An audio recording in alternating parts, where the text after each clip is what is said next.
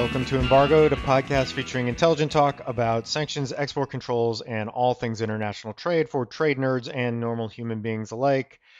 I am one of your hosts, Brian Fleming. I'm here as always with my friend, colleague, and co host, Mr. Timothy O'Toole. What is up, Tim? What is up, Brian? It is officially summer now. It is, even though we're two weeks shy of the the actual start. It is above 90 degrees here in Washington D.C. We're, we're, we're calling it. We're calling it. It may not be official, yeah. but it's official. We're grateful because it was uh, we were wearing parkas and uh, gloves and hats on uh, Memorial Day weekend, so we're happy for the the warm weather. We will take it. Um, welcome everybody to Embargoed. Thanks again for joining us. Uh, shout out and appreciation to everybody who weighed in. We got a lot of notes after the Nord Stream 2 episode a couple weeks ago. Really appreciate that. Appreciate all the feedback. Please keep it coming. Uh, we're gonna we're gonna get right to it today. We have um, kind of one big ticket item and a few things to look forward to, and then a couple of small things to to wrap us up here. Uh, before we get going, of course, we are not uh, giving legal advice. We are not discussing confidential information. To the extent you disagree with anything you hear today, blame me, blame Tim. No one else is to blame. Uh, and if you like the pod, please subscribe. You can find us anywhere you get your podcast content. Please uh, leave us a rating, hopefully a five star rating. Spread the word. Uh, and uh, that is it. We will uh, we'll be back. We're taking an extra week off before the next episode. Will be three week uh, between episodes due to some early summer vacation plans uh, on behalf of your your humble hosts uh, who desperately need to get out of the Washington D.C. area. and so we'll be back late in June, perhaps with some guests. We think that's still in the works, but that's that's coming next time. But for this time, let me just run through the roadmap and we'll jump right in. So number one for this week uh, is going to be the new executive order that was just issued uh, regarding investments in publicly traded securities of Chinese military companies, the new executive order that was just issued last week, perhaps bringing an end to uh, many of the different strands that we've been tracking for the past several months, because this is certainly trying to clean things up uh, in in what was kind of a messy program and a messy executive order, uh, 13959. So we'll we'll spend a bit of time on that. We're then going to turn to the new directive that was issued by the White House last week regarding anti-corruption, and we're going to talk about that a little bit and think think forward to what that could mean, especially in the sanctions context. And then uh, the final full topic is going to be the new the release just last week of the Burma sanctions res- regulations and and really then just kind of checking in on Burma and, and some thoughts there. We haven't we haven't talked about Burma in a in a few episodes, and so we want to kind of circle back. There've been a couple of noteworthy developments there, a couple of strange developments there, quite frankly, that we want to reflect on. Uh, and so that's really going to be the show for today. And then in the lightning round, we're going to do our oblig- obligatory check in with JCPOA 2.0 because we can't have an episode goodbye without talking about that. But that'll be a quick one, I think. We're going to talk about uh, the situation going on in the Middle East uh, with Israel and Palestine, and specifically with uh, Hamas and a source of funding for Hamas that was featured recently in, in the mainstream news media. And then finally, we're going to talk about the Export Control uh, Export Control Reform Act and a report that just came out criticizing implementation there with regard to um, uh, uh foundational and emerging technologies. And so we're going to talk about that very quickly. And so that's going to be our show for today. And then um, and and we will uh, take a pause. We'll hold our breath. Perhaps we will have big ticket news to report next time, either on Iran perhaps Belarus, other areas, but for now, that's that's what we're covering today. So before we get started, Tim, any any thoughts? So yeah, I, I when we get to the last item, it, it really is uh, shocking how mad the U.S. China China um, Economic uh, Security Commission is about the delay in the emerging and foundational technologies um, activities under ECRA. I, I, think people, if you're if you wait for one thing from this podcast, you really ought to you really ought to you know wait for that. Just just listen to that by itself. Yeah, it's just that's a fire. That's gonna be a fire segment. Just it really, is. it's just yeah. Just stay tuned for that one to tease to tease our final lightning round There's segment. There's gonna be so. anger, murder, mayhem. you, you, you, won't believe. Chaos and all the rest of it. Okay, without further ado, let's jump in then to perhaps a more mundane topic, which is publicly traded securities of Chinese military companies. So, topic number one. This is obviously a topic that we have talked about a lot in the last six plus months uh, since the release of Executive Order 13959. Uh, and part of it obviously was just the perhaps unorthodox way that that program was set up and that the executive order was issued uh, the guidance that was issued or lack of guidance that was issued as to the scope of that and uh, questions that were raised in the trade nerd community and beyond. Uh, and then, of course, recently a lot of focus that we have been giving is relating to the companies that have been challenging uh, their DoD listings under the uh, Section 1237 of the fiscal year 1999 NDAA, which of course has been um, given effect under 13959? Well, to some degree, that is all over. Uh, the this is I saw a quote somewhere, and I'm I'm I apologize I won't be attributing this to whomever it was, but somebody said finally they've cleaned up the mess that was created by the Trump administration in creating this program, a program that has solid policy based foundations, but in the way it was put together and the way it was rolled out and the way it was administered, it was a mess. And I think if you've listened to any of the podcasts that we've done on this topic in the past six to eight months, you would know that we agree with that premise and that this was a sort of square peg in a round hole to try to create a program from this, you know, based essentially on this DoD listing process, which was, as we now know, no process at all uh, from the lawsuits. And so that has now all gone away. So for those who have not seen this uh, last week and today, uh, the new executive order 14032 is the new executive order is being published in the Federal Register. Um, it it has now essentially supplanted in, in its entirety 13959 relating to um, the way that sanctions are, are going to be imposed and restrictions are going to be imposed with respect to U.S. persons' ability to uh, buy and sell the securities of these Chinese military companies. And so I think I'm going to hit on a couple of big picture thoughts here, and I'm going to turn to Tim. More than anything, in addition to kind of hitting the restart button on this whole program, which is something that we talked about in the waning days of the Trump administration and the early days of the Biden administration. This is a program where we thought, hmm, they could really, they may get rid of this altogether. They may hit a, you know, do a reset. They have now done a reset, finally, I think is fair to say. And quite frankly, along with that, tellingly, I, I just want to focus on this for one second. They have really they have really rebranded the program, quite frankly, and I think this is very telling. So the old program, the old executive order that was issued in November 2020, 13959, it was titled Addressing the Threat from Securities Investments That Finance Communist Chinese Military Companies. And of course, that's the that's the nomenclature that's used under for the DoD listing process. The new executive order, which has again is just was is dated June 3rd, so just end of last week, addressing the threat from securities investments that finance certain companies of the People's Republic of China.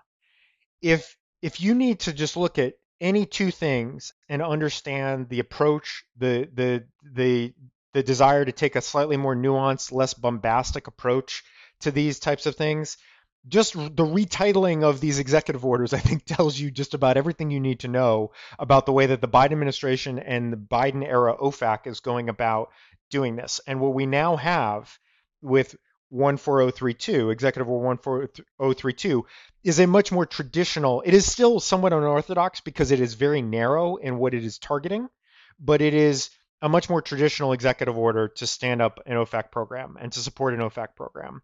And there's now essentially so the DoD listing process that is out.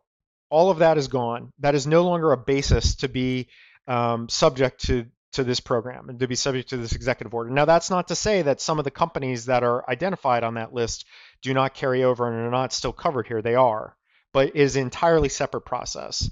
And the new 14032, uh, it, it, focuses on instead uh, companies that operate or have operated in the defense and related material sector or the surveillance technology sector of the PRC. Those are two those are the two kind of tent poles of the pro, of the of this program now. And and notably of course surveillance technology that is um, that is something that is key to um, what's going on in Xinjiang, what's going on with the Uyghurs and the other ethnic minorities.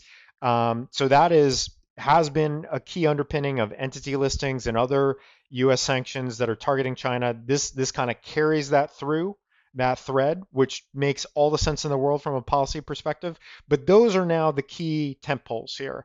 The the companies that are subject to to this executive order, they've it's all been refreshed. It's a new annex that was just issued in connection with this. There are some holdovers certainly from the old list. Um, but then there are a lot of companies that are now gone that have been jettisoned because they don't they don't meet the definition, this new categorization or definition. Um, and again, the DoD listing process is not any is no longer a basis to be subject to this executive order. So that's very important. And and the, the last thing that I would say um, before I throw it over to Tim, so there's a few a few other aspects of this that we're going to get to. I think one is 50% rule doesn't apply here. The FAQs that have now come out, I think, are very clear in showing that this is meant to be very narrow. US persons can still have a lot to do with even the trading and investment management of these securities as long as they are not the beneficial owners, as, long as they are not, it is not otherwise violative for the persons who are buying or selling these these equities to be um, are, that they're no, not U.S. persons that is now I think been clarified by some of the FAQs. There's also some interesting FAQs in terms of what's required in terms of due diligence and other steps that parties need to take to make sure that they're compliant with this. So that at a high level I think summarizes this. So this is again, we view this as a reset, total reset on this program, rebranding, reset, new guidance, new hopefully new clarity into what it is covering there's been a lot made about the surveillance technology angle that that is an expansion here. And that is true technically that there perhaps is an expansion but at the same time ccmcs as defined under the dod language and under the statute from 1999 was so broad as we know from the lawsuits that have challenged it that it really could have covered anything. And now i think we're we're now dealing in a in a much more tailored fashion to a program and a targeted a target set that is much more um, similar to what we see in many other OFAC programs. And again, the scope of this, it's clear, it is meant to be very narrow at the end of the day in terms of what this restricts. This is and there's a new list that goes along with this, which is the non-SDN Chinese military industrial complex companies list, the NSCMIC list. OFAC love there's just a proliferation of new lists that are going around these days, and so that is now in place. And so you know that is going to be the list where you find the companies and they have to be exact matches. There's no more of this close matching um, nonsense that we were all having to live through under the old regime. So anyway i'm going to stop there. There's a lot there. We're not going to cover all aspects of this. It's pretty broad. We're going to be putting we're going to be writing on this. A lot of people are writing on this. But let me just throw it to tim to get his reactions and then we'll kind of get into it from there no, I, I, mean I think you mostly covered it, Brian. I, just a few thoughts. I mean, first is the the clown show is over. Um, DoD is now back out of the listing business, and and thank God because they just had no idea what they were doing, and it was creating a lot of um, confusion and and you know unnecessary expense for companies that were trying to comply with these with these provisions. Um, I, I agree that the, the focus is in some ways more narrow because it is just the defense or related material sector, and that is much more focused than this list. I mean, part of the problem with that executive order, the 13959, is that it brought in a list that was created, first of all, with a 20 year gap, but second of all, for an entirely different purpose. I mean, the standard on that list was broad, so it was, you know, owned, controlled by, or affiliated with a company, but then it was a company, a Chinese communist military company that was doing business in the United States, which really had nothing to do with what this executive order, e- even in November, purported to be getting at. That is, what, what it purported to be getting at was Chinese military, um, civilian military fusion whereas it was not communist companies operating in the United States, which is what the which is what the old D- defense uh, authorization order did. So it was it had a list that was created for an entirely different purpose, and it just kind of sought to have the Department of Defense do that list and then kind of hijack it for a different purpose, which was just a dumb way to set things up. It, this is now set up in a much more traditional um, way that most OFAC programs are set up. You have the Secretary of Treasury, that is OFAC, doing the designation. They have a you know a, a category of behavior that gets you designated, not something that deals with doing business in the United States it does expand to the surveillance technology sector. I, I, I think that's understandable. It do, it is an entirely different policy basis than the the civil uh, the civil military fusion.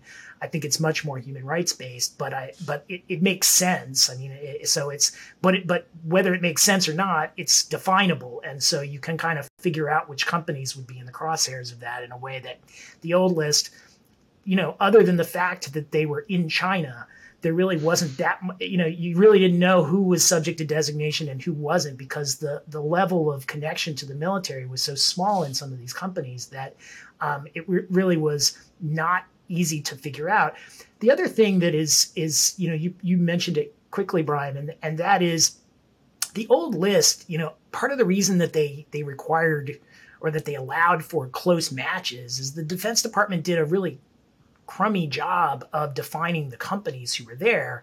These companies are defined much more precisely, and and that actually means that I, I went and counted this morning. The, the new list is longer but I think mm-hmm. that's in part because in part because it actually lists the subsidiaries for companies like, say, for example, Huawei that are now subject to this restriction, as opposed to the old list that just said Huawei. But I mean, Huawei has hundreds of subsidiaries, and so you you really didn't know from just saying Huawei what company they were talking about and whether it was all the subsidiaries, the the, the corporate headquarters what have you. And, and so this one goes through with Huawei, it goes through with AVIC and some of the other Chinese companies that have subsidiaries and lists precisely all those subsidiaries. So there are more, um, but there are also a lot fewer. I mean, all of the companies that we've talked about in the last few podcasts who had litigated against um, against the government in connection with this program. So Gowin and Xiaomi and um, uh, Luokung. Luokung yeah, Luokung. They they are all off the list now. And in fact, I went back and looked, and you know, the the Defense Department did that list in five tranches starting in June of 2020. The last tranche was, you know, right before the end of the Trump administration in, in January in, in January 2021. That last tranche is entirely off the list. So every company that was designated in January 2021 is no longer on the um, on the list and is not subject to these prohibitions. I, in December, it looked like it was about 50 50. And most of the companies before that are on the list in some form. You know, they, they, they now have a much more precise des- designation. The subsidiaries are there, but um, it's not that different, but, but it's clear that there is a much more precise focus on, on who's listed and why they're listed and, and precisely like who's subject to sanctions and what they are. You know, I guess the last thing that I would say is, in terms of you know supplanting the prior order i mean there's a new effective date. I mean now none of this stuff happens until august. Um, it all goes into effect in august and then the divestment is one year from the date of the order. So it's you know june of, of 2022 and so it is like a brand new order although as a, as a technical matter it, it, it basically amended 13 um, 13959 by by basically by, kill, by killing by supersede yeah by superseding right. all of its substantive provisions. Yeah exactly, exactly. and repla- and replacing them. And replacing yeah that that's exactly right. So the for our housekeeping purposes it's 60 days out from the issuance date. So as tim said it's early august now is the new date when all of this will go into effect with respect to the 59 or so companies that were on that were initially listed here as part of this new annex. And then it's a one year uh, divestment period thereafter. And that would be the case for any companies that are added subsequently to the um, NSCMIC list as well. It would be a 60 day initial window and then a year for divestment. Um, just a couple, yeah, so agree completely. And I think that as we know as well, um, you know, there was just so much confusion around this in terms of what was this going to mean. And we, and as we know, one of the big, and quite frankly, I think under the initial uh, the way this was initially conceived and rolled out late last year, we say that we talk about this a lot, where there's perhaps a um, we know that there is going to be, and the and OFAC knows, and the U.S. government knows that there is going to be over compliance, perhaps when there is when there is strategic ambiguity kind of built in. I would say that this is probably was a result of not so strategic ambiguity, just general ambiguity and kind of sloppiness that created a lot of problems here with the original executive order and program. But we do know that there were plenty of people who were taking the the view, especially in financial institutions in the US and abroad, that we're not going to have anything to do with these entities and we're not going to and so that was going to create massive that was creating and was going to create in the future massive problems here there are faqs that make clear that the nature of the restrictions with respect to these listed entities is very narrow. It is truly very narrow. And even US persons have a lot that they can do. And that has been further clarified in this latest round of FAQs, even beyond the old FAQs that were in place previously. And and of and of course they they also have the the hef, the helpful FAQ at the end, which is you know, does this prohibit U.S. persons from engaging in all activities with companies on the NSCMIC list? And it just says point blank, no.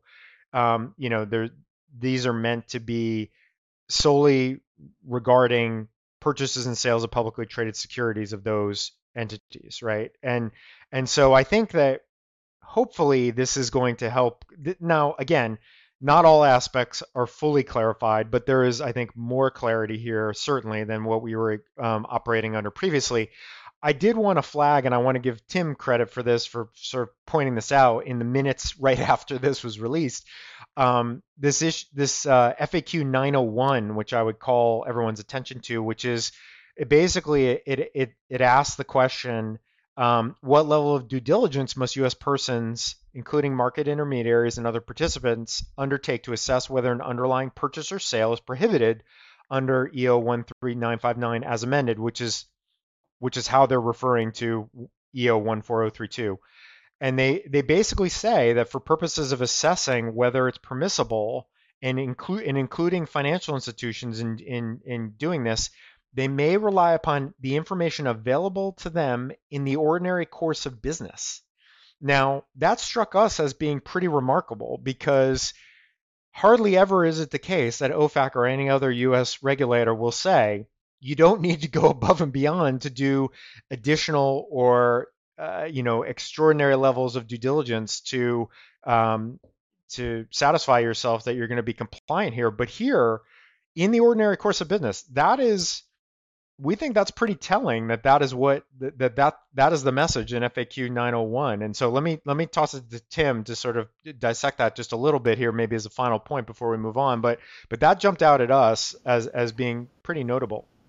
Yeah, I mean, I guess two quick thoughts on that. I mean, the first is that um, that I do think that they are trying to dial this program down a little bit by kind of by reining it in. So you know, making the standards more intelligible, um, doing the listing in a way that is both you know more precise in terms of who's listed, but also uh, I suspect that if anybody sues this, they're going to see very different designation memos than uh, came out in the in the um, Xiaomi or the the Luokung case, and so so uh, on that issue, I, I think that that you know you you do have both the new administration, but also OFAC kind of dialing this program down a bit. Although for what it does, it still does, you know, for the companies that are listed, it still does precisely the same thing. And and you know, I I all of what we've said by we are not um, trying to talk about how this program is, you know, great but it's way better than what existed previously. I guess that's the message that I would like to, to leave with is that we're not taught, we're not saying that, you know, OFAC always gets it right or that, um, that, that this program serves a, a much more justifiable policy basis. I mean, I, I do think that there is some justification in the policy, but, um, but there are there, there I'm, I'm sure that as time goes on and we live with this program we will see its flaws in the same way that we see you know the flaws in some of the other programs but the but but the the 13959 was remarkable in just its complete absence of uh, the sort of structure that we've seen in some of the other sanctions programs. And again, even though those have their own flaws, they're so far superior to what we've seen that it probably sounds like we're talking about how great this new order is, when in fact, all we're saying is it's just a new sanctions program now and not kind of the, the clown show that existed previously. Yeah, I'll just I'll just sort of finish with two quick points. One to build on what Tim just said, which is now I think we have a program that's much more scalpel than blunt force instrument, which is what we had originally. And, and, I think that that is probably a relief to anybody involved, even even quite frankly, uh, companies that are on this list. Uh, and number two, I do think that by kind of refocusing and reframing the program. Uh, and continuing to acknowledge the importance from a policy standpoint to you know for the, again from the U.S. perspective to cut off these certain Chinese companies from uh, the capital markets in perhaps at least in some in some certain respects or at least US contributions to these to their their capital markets efforts or their debt offerings uh, that they're you know looking at military civil fusion looking at surveillance technology two unquestionably important uh, policy uh, you know issues from the US perspective it is this is mo- more targeted and again, I think just much more precise. Time will tell sort of how effective this may be, but at least it's it's now trying to be a more tailored solution. Certainly, I think the flip side of that, or the or the important additional point of that, or final point of that, which we haven't really talked about yet, is certainly some of the rhetoric that I've seen come out of China or China watchers on this suggests that, of course, they're still unhappy about this, and they say, the U.S. should get rid of the whole list and this is a sham and you know et cetera et cetera. But the sense is, I think that this is maybe a slight ratcheting down again, just from what I read at the outset of the name of the executive order itself, right? The, the rhetoric is dialed down a little bit. It's just dialed down a little bit. And so from where we were in Alaska a couple months ago and where we were in November, certainly when 13959 was released, I think this at least invites perhaps the opportunity for dialogue with the Chinese on this at some point. Now, I'm not saying that's going to that's imminent, and I'm not saying that they're necessarily wherever the U.S. and China are ever going to see eye to eye on this. Eh, you, you know, uh, at the end of the day, but I do think that this is a again, as we have talked about a lot, this administration's perhaps preference for diplomatic solutions or for sanctions being sort of one piece of a solution, not the whole solution. This I think is in is in dialogue with that, and it is in dialogue with that way of thinking about these types of problems, and perhaps a telegraphing of what what we may see three months, six months, a year from now, if there is actual substantive discussion with the Chinese about some of these issues. Well, I, I mean, I think that's a great segue. I mean, so you know, to speak of sanctions as one piece of the puzzle, um, that certainly is is really what has happened in China, and I think it was also what was going on um, on June 3rd when the president came out with his uh, memorandum. Uh, and, and we're switching now to the next segment. His memorandum on establishing corruption as a core United States interest. I mean that that is, uh, you know, it, it, it is a new initiative in some sense for the U.S. to be on to to be the leader in anti-corruption, but it is obviously an old core interest. I mean, the U.S. in, in the Foreign Corrupt Practices Act really led the way on anti-corruption for many many years. Um, the Biden administration in this new order has really sought to uh, take on anti-corruption as a, as a key focus of the of the administration, and sanctions is one piece of that. Uh, it talks about uh, an initiative among many many different agencies, but um, the U.S. since 2017 has had sanctions uh, called the Global Magnitsky Act sanctions that uh, that we have used to sanction corrupt actors or to to sanction actors um, on the world stage who violate human rights. And, um, you know, in fact, the day before this memorandum came out, the U.S. Uh, put using the, the, the GLOMAG sanctions powers uh, put 65 Bulgarian officials and companies onto the SDN list under the, the Global Magnitsky uh, anti-corruption sanctions talked about the way that corruption had affected Bulgaria. It was kind of a it was a it was a sign that this this memorandum was coming and and um, so it was, it's a big deal. I mean, it's not it's not a huge deal in the sense that the U.S. has always been a leader on this, but it is kind of a, a, a, message that the U.S. is is back in this game, as was the the designation in Bulgaria, and I think we'll probably see quite a bit more of this. My guess is that it will be in in you know in Russia and the former former Soviet Union countries will be a, a big focus of this. Yeah, for those who aren't who didn't catch this when it came out last week. Um, there was a memorandum on establishing the fight against corruption as a core U.S. national security interest that was issued on June 3rd, as Tim said. As a practical matter, all that really does for the time being is establishes a White House led interagency review process to dig into how uh, the U.S. could perhaps better fight uh, anti corruption around the globe. And that's uh, sharing resources, you know, leveraging existing relationships, uh, you know, AML controls, sanctions tools, uh, building capacity, training, resource enhancement, all those kinds of things, right? So that's in, this is a broad strokes, very broad strokes memorandum, and it lays out this interagency process that's going to play out over the course of the next six plus months and result in a report to the president. So this is not even going to be to Congress. It's not going to, you know, this is all happening behind the scenes. It's an, a purely interagency process.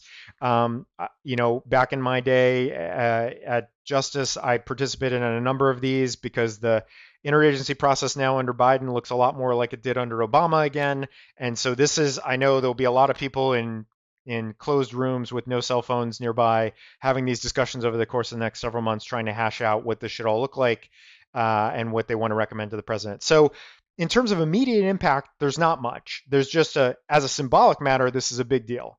And it's a big deal because it's sort of saying, as Tim said, the U.S. is trying to, again, regain some leadership here in anti corruption and is going to be taking a hard look at this and is going to perhaps be putting their money where their mouth is to, to really bulk up resources and to increase collaboration, cooperation both domestically and internationally, it looks like in this area. And as we know, and as we talk about a lot in the sanctions space, of course, as Tim alluded to, uh, anti-corruption is a key underpinning of many, many different programs that the U.S. is that are very active uh, that OFAC administers. And so we would, I think, I- anticipate that this is uh, just a further reinforcing of that and as Tim said, that action in Bulgaria, which was touted as the largest single day um, action or set of designations under the Magnits- the Magnitsky Act, since it was um, implemented, you know, was is very clearly was in concert, and the language was really mirroring what was in the the presidential memorandum. And so I think that was signaling that where there may be more of that to come. I think just as a sort of big picture item that I'll sort of throw out there as maybe one last point to consider, you know, from in terms of how um, you know the various stakeholders who are most involved from a again we're just thinking about this from a sanctions perspective. This is obviously much broader than that. This is going to implicate many different um, stakeholders across the government. But, but, quite frankly when you're thinking about um, anti-corruption and when you're thinking about aml and when you're thinking about sanctions and you're thinking about enforcement the two key agencies on the us side from that perspective are going to be treasury and justice and so I think in terms of how the, those agencies have perhaps a meeting of the minds and think about how they're going to perhaps better work together, leverage resources, share information, coordinate on investigations, coordinate on enforcement actions you know that is much easier said than done. So how that comes together and whether this directive is kind of a jumping off point for a new era there there are plenty of people who are signaling and saying this is going to be a brand new day and a brand new era and that may very well be true but there's a lot of work to be done to get there. Nevertheless i think at least putting a stake in the ground here and pointing in that direction i think is a big deal and then time will sort of tell how those things come together in particular, as I said, with respect to how Treasury and Justice work together uh, on these issues going forward. So I'll just sort of leave that uh, as a final thought and, and, toss to Tim perhaps for some final musings on this. Yeah, I mean, I think look whether it, this is definitely a, a big deal, and the administration wants this to wants this to to um, you know kickoff and anti-corruption push from the United States, and I think that that's that's great, and it'll be interesting to watch, and the level of coordination will be interesting to watch. I mean, I do harken back to export control reform when there was a discussion of of I can't remember the name of the agency. You might remember it, Brian. Um, the one that was supposed to coordinate all of the activity among the various, um, you know, actors in the sanctions context and export context. E2C2. E2C2. I knew it was like something from Star Wars. I mean, like, and it, it might as well have been from Star Wars for all of the the use that it's gotten. I mean, it really has not. It was, you know, touted as leading to a new level of cooperation among the agencies, and, and I, I have to be, you know, frank from the outside. Maybe it's going on, but from the outside, you just don't. It doesn't seem like it. I, I can confess that I sat through some E2C2 meetings, and I can't say that I was overwhelmed by how effective the coordination process was. Right. So that's just right. my, that's just my two cents. No shots at anybody. The good no, folks no, I mean, trying I to just, make that work, but you know that's just my and that was a long time ago. But still, yeah, your hard. point is well taken. Your point. It's well hard taken. to co- it's hard for government agencies to coordinate because everybody kind of has their turf and they you know think that a different agency is not going to do things as well as they're going to do it, and so correct you you you do see that, and so I, I'm not skeptical of this because I just just getting off the ground maybe it'll work out, but I always you know harken back to E two C two when I when I think about coordination. and, yeah, I will I will say that yeah, when there's top down support for something like this, as clearly there is here from the the very top of government, uh, you know, agencies have to play nice kind of ultimately right there's just there's only so much game playing you can do when uh, the the people at the at the top calling the shots are are really invested in trying to make this work. And it, I my our sense is that that is the case here. So you know, time will tell as this as this agency this interagency review process proceeds, and as as a report gets written, and as recommendations get rolled out. I'm sure that there will be more public-facing pronouncements on this to to kind of feature this as as we go forward. But for now, that was a big announcement last week, and and something that we will perhaps not come back to anytime soon, but certainly be keeping our eye on and, and could could have some big ripple effects uh, down the road. So just something for folks to be aware of. So with that, let's let's pivot to our last sort of full topic for the episode, which is uh, Burma. And last week, the Burma sanctions regulations were uh, released, which is uh, pretty prompt as these things go, considering that the uh, the new executive order was only 14014 was only released in February, and here we are in early June, and there's already a full set of sanctions regulations that are released.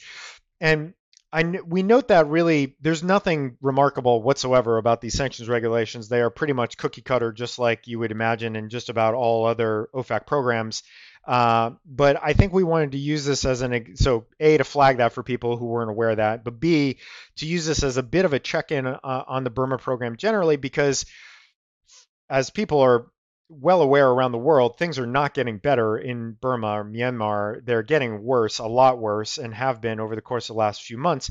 And in, in fact, there were a couple of issues that uh, kind of registered on the U.S. side of things that that we took note of. And I think that the the big question for me and for us, I think, is what what will happen here? What could happen here going forward? Could we be in a situation where uh, the you know the military leadership of of Burma, Myanmar is going to force the U.S.'s hand, perhaps to, you know, could we be in a situation where at some point we could see a full-on embargo with respect to Burma, uh, or are we going to continue to kind of incrementally see ratcheting up over time? And there were sort of, I think there are two interesting points here. Number one is there was a there was a story that got a wide coverage last week uh, regarding an American journalist who had been in um, had been in Burma for quite some time. That his name is uh, Danny Fenster, and he was apparently traveling or trying to travel home to the U.S. to visit his family,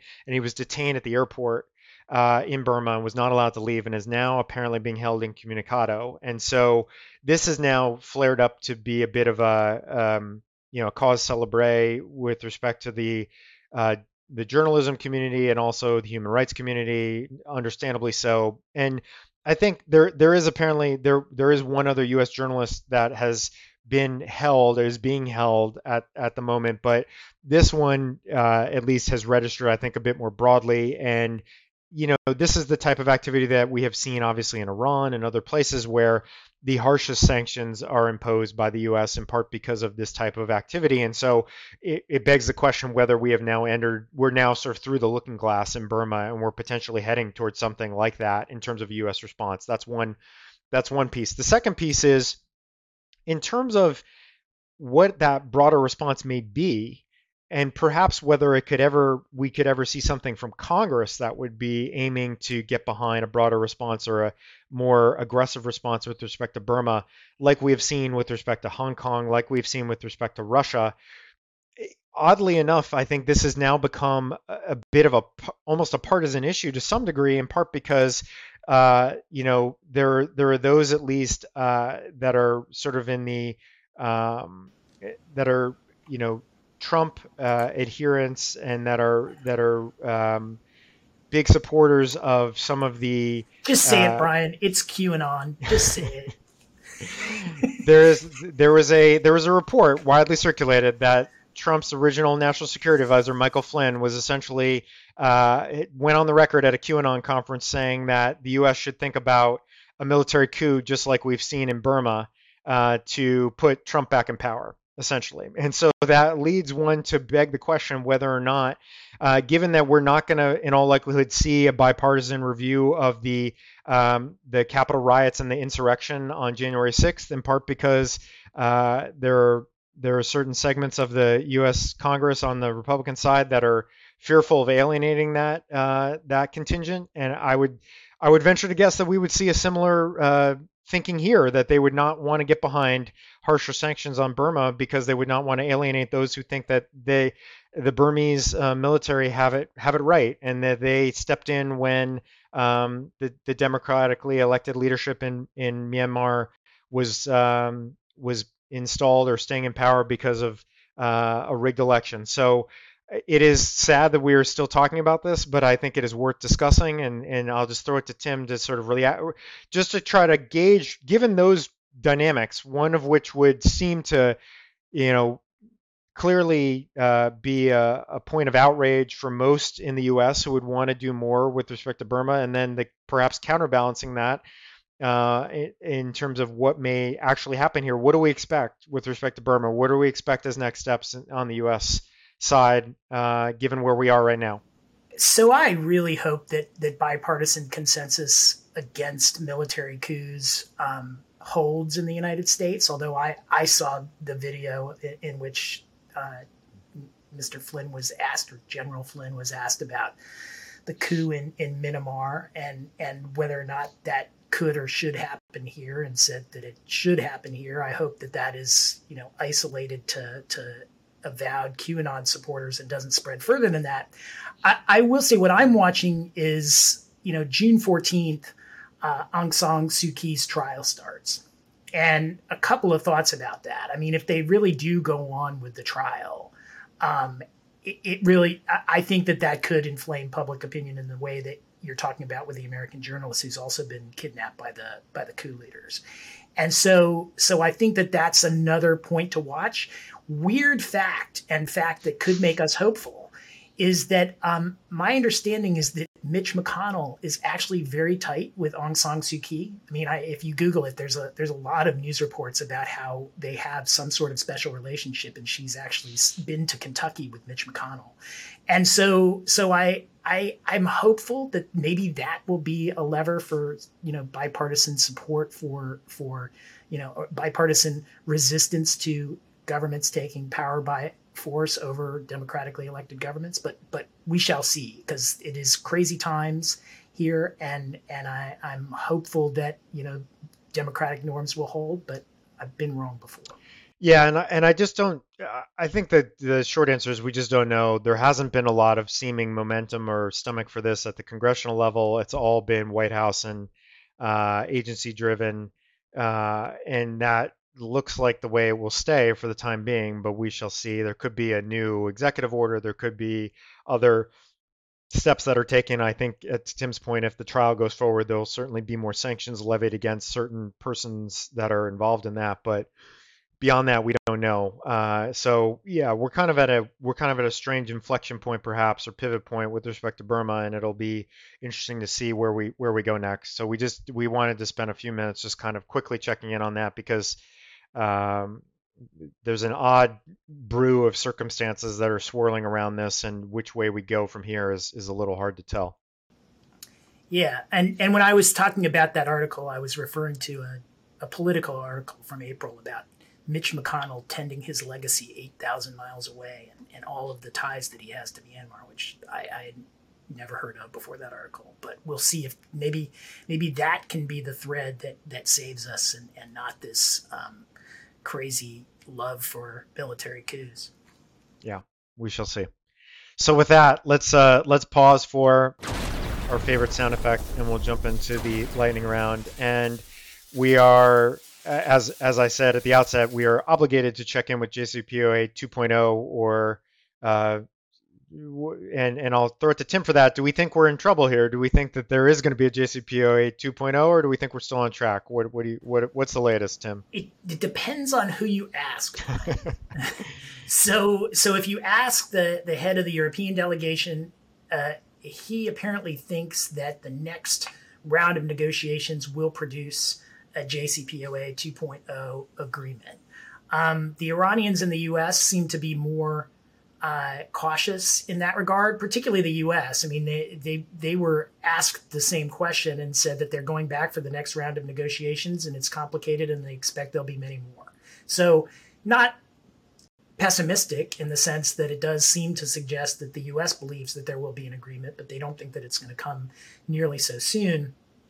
From the Iranian side, you know, I think the last podcast we talked about how optimistic the Iranians had been about this and and the the, the statements coming out of Tehran seemed to mostly indicate that the that everything was done except for the, the signing ceremony. And now I, the, the the comments that I'm reading are much more cautious in terms of whether the Iranians think this will be done immediately or not. But the Europeans sure th- seem to think that this is a, a done deal. But no, and no real news to report about any details. In you know, we've we've outlined kind of the dynamic in terms of lifting sanctions and the nuclear program and the timing and that sort of thing. Um, I, I haven't seen any change in, in what I've read. It's just the negotiations are still going on, and it looks like they are going to be successful, but it's not clear when. Yeah, I would say that de- definitely reading between the lines here, the the comments are a bit more measured. I think they're just naturally have progressed to a point where a it's difficult to get a deal done under any circumstances, but certainly difficult to do when these are indirect talks. And there's a game of telephone and an aspect of that to everything that's being passed back and forth between the two sides. So that is, I think, heightening the level of difficulty here. And then as we have talked about at length, these are just very difficult things to to see eye to eye on and to coordinate on. The the original deal took, you know, months, years to to coordinate and to to uh, get lined up, and there's just no there's no getting around that. I, I think that whatever the early stage optimism was, I think we've now hit the we're a bit in the weeds stage and, and getting everybody to sign off on this and respective um, you know government heads to sign off on this is just going to be tricky at this point. I don't I don't think there's going to be any I don't think there's going to be any easy answers, and I do think that it's it's likely that we could you know we're about to have round six this week. This is June seventh uh, of indirect talks, and you know we could we could be still talking about this when we're up to you know round 12 in you know three or four months. Who knows? But um, you know I think it's obviously this is sufficiently important. We're going to continue to keep close tabs on it felt like we'll we'll probably you'll probably get at least a quick check in on on this. If you don't hear about it uh, at some point in the future, it's um, uh, then perhaps everybody's gone off on summer holiday. But uh, otherwise, I think it's uh, it's it's a sure bet we're going to be continuing to circle back to this time and again until we until there's it's either dead or we have a new deal. Well, it's it's definitely the biggest thing happening in the sanctions world. I mean, it's happening slowly, but you know, it's happening. Uh, unlike Cuba and and perhaps Venezuela, but certainly Cuba. I mean, we were reading reports this week that the, the, the Biden administration has no interest in redoing the the Obama era um, loosening of the the Cuba certainly travel regs, and that is something that you know we've thought and, and it has now been reported, and it just doesn't seem like there's any activity going on in Cuba, but in Iran, things are happening, and depending upon who you listen to, they're either happening tomorrow or they're happening in a month, but they're they're definitely happening. Yep, agreed. So we'll keep a close watch, but for now, just a quick check in on that.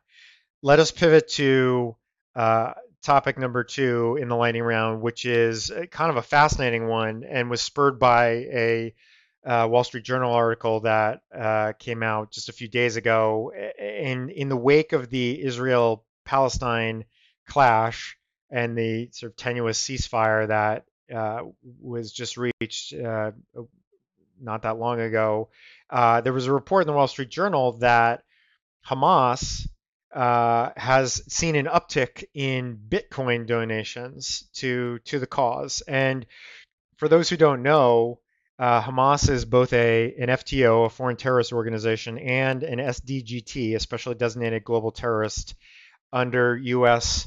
sanctions, uh, subject to U.S. sanctions, and has been for many, many, many years. And agency a, agency coordination. You've got and and as FTO, a and as a that's that's right. FTO and, a, and SDGT. That's right.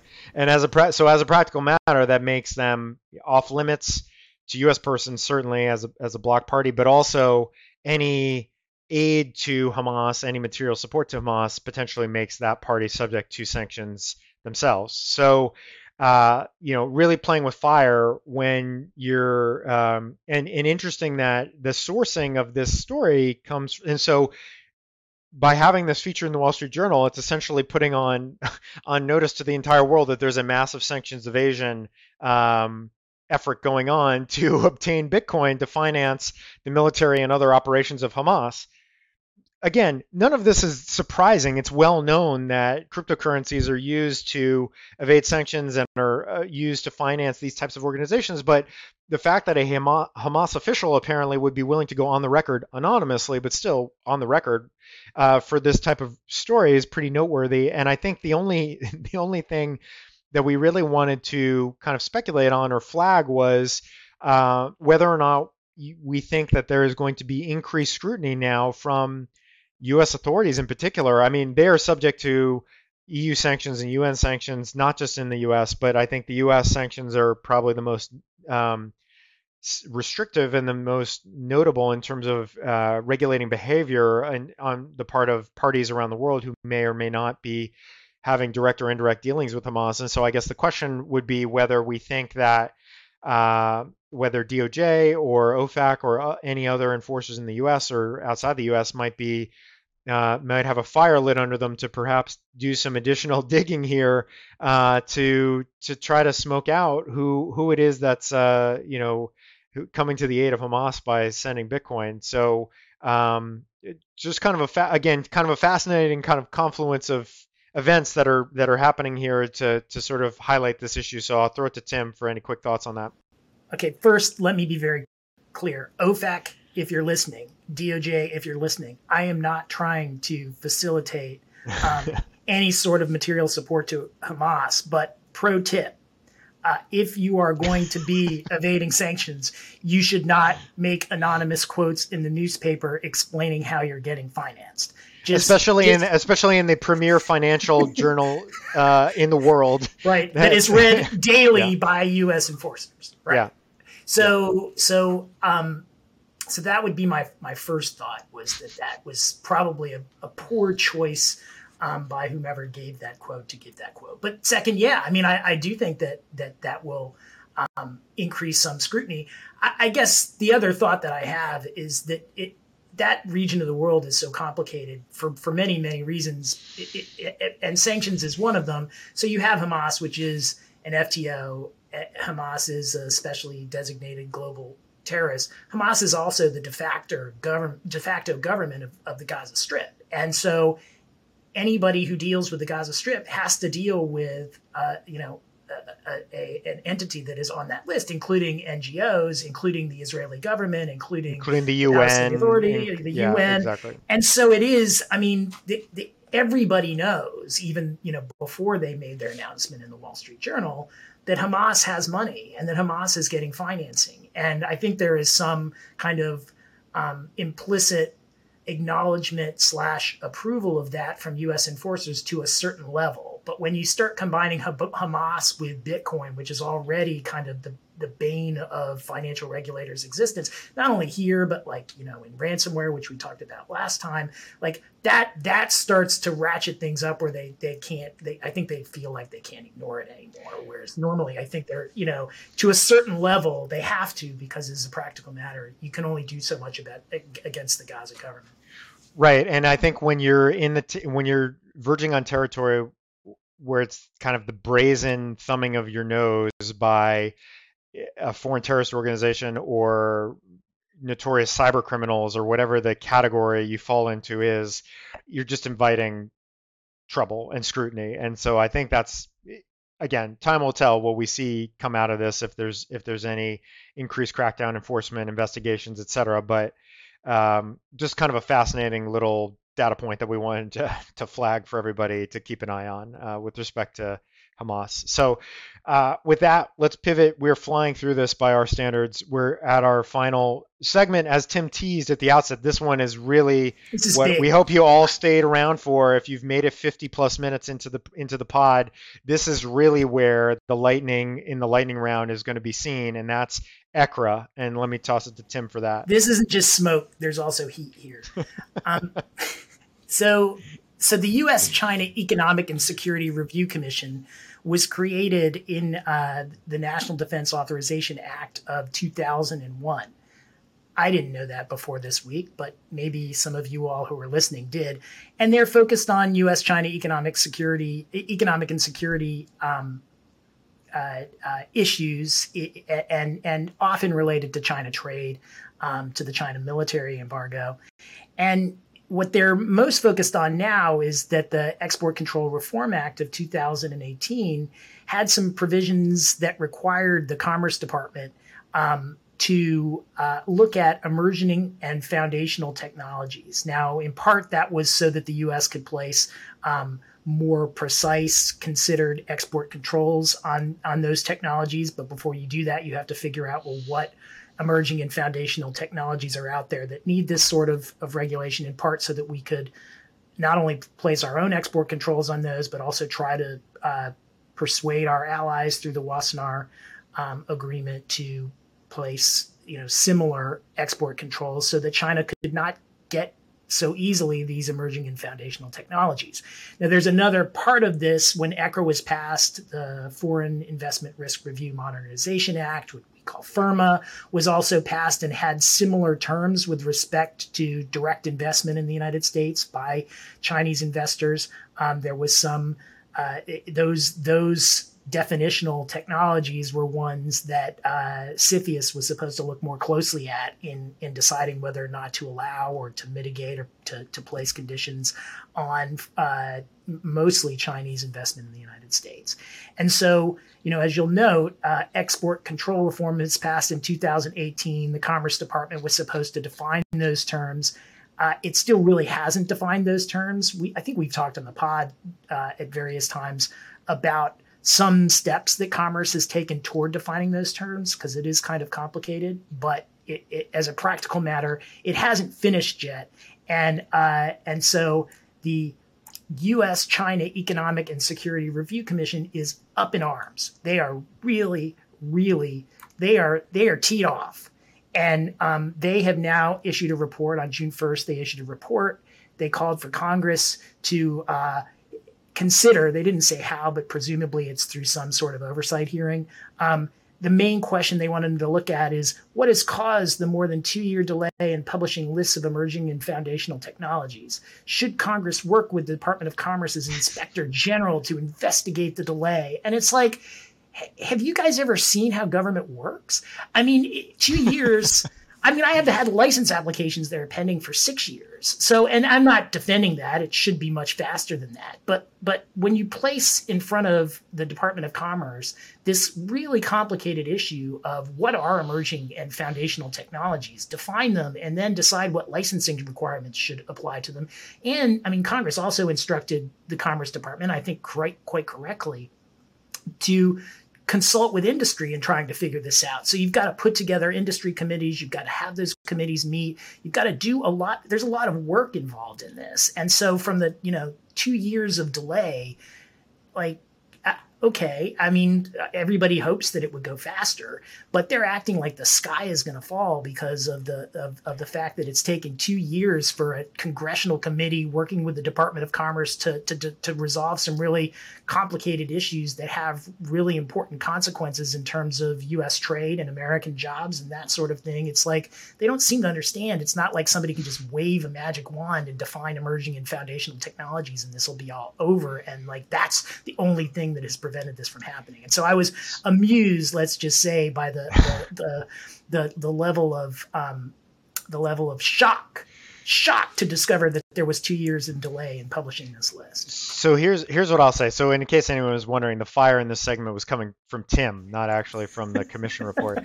Um, the there, I do think though that the report is is fair in its criticism that we are now almost three years out from the passage of ECRA, and we don't have we don't have any real progress on on emerging or foundational technologies. We have covered in the past the fact that these the advance notice of proposed rulemakings on those topics have been put out.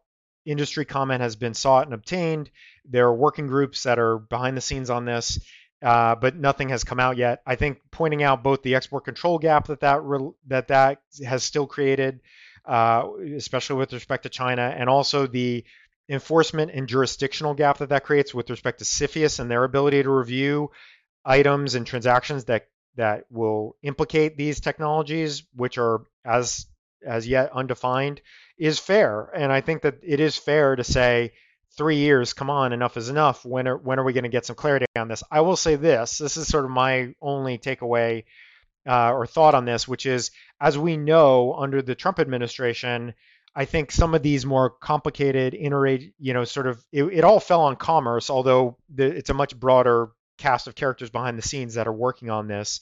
Um, and we know commerce obviously was very invested in dropping a lot of entity listings and and sort of doing things that were more outwardly focused on kind of an, in, immediate enforcement and inflicting pain on China from that perspective, and perhaps not as much in the kind of eating your vegetables type of exercise that this really is, which is a roll your sleeves up, labor intensive, technical exercise. I suspect that under the current iteration of the Commerce Department, especially under the auspices of um, some of the people that we that have been rumored to be coming in at high levels of the Commerce Department, who really do have high high expertise in these areas, and and I think will perhaps energize the effort here. I would expect that this will start to move along in the in the coming months. And so, uh, you know, I again, fair to kind of ding them for having sat on this for three years, but I do think that perhaps the logjam here or the delay here is close to being over